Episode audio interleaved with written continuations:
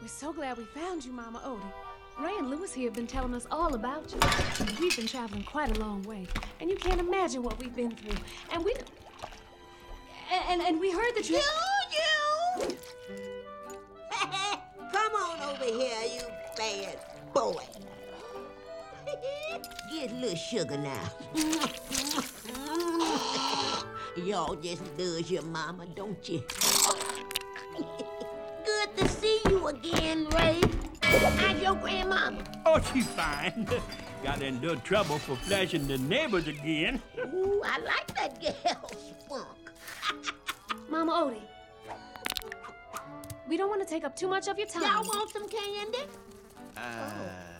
Not really. No, no, thank you. Well, now that's too bad. It's a special candy. Would have turned y'all human. Well, we just don't want to eat I'm just messing with y'all. How on earth did you know that we wanted to turn back? Um, Mama Odie. You! Why did you tell me my gumbo was burning? You sure this is the right blind voodoo lady who lives in the boat in the tree in the bayou? Pretty sure.